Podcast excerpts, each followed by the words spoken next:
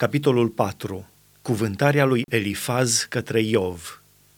Elifaz din Teman a luat cuvântul și a zis, Dacă vom îndrăzni să-ți vorbim, te vei supăra? Dar cine ar putea să tacă?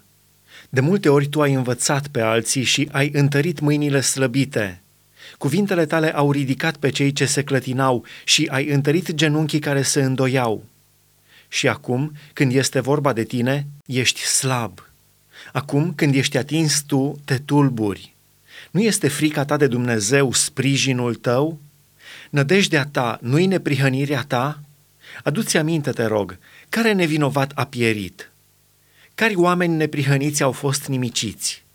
După câte am văzut eu, numai cei ce ară fără de legea și samănă nelegiuirea îi seceră roadele. Aceia pierd prin suflarea lui Dumnezeu, nimiciți de vântul mâniei lui. Mugetul leilor încetează, dinții puilor de lei sunt zdrobiți. Leul bătrân piere din lipsă de pradă și puiile oaicei se risipesc. Toți oamenii sunt vinovați. Un cuvânt s-a furișat până la mine și urechea mea i-a prins sunetele ușoare. În clipa când vedenile de noapte frământă gândul, când oamenii sunt cufundați într-un somn adânc, M-a apucat groaza și spaima și toate oasele mi-au tremurat. Un duh a trecut pe lângă mine. Tot părul mi s-a zbârlit ca ariciul.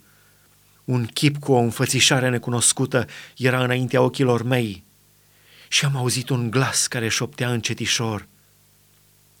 Fiva omul fără vină înaintea lui Dumnezeu?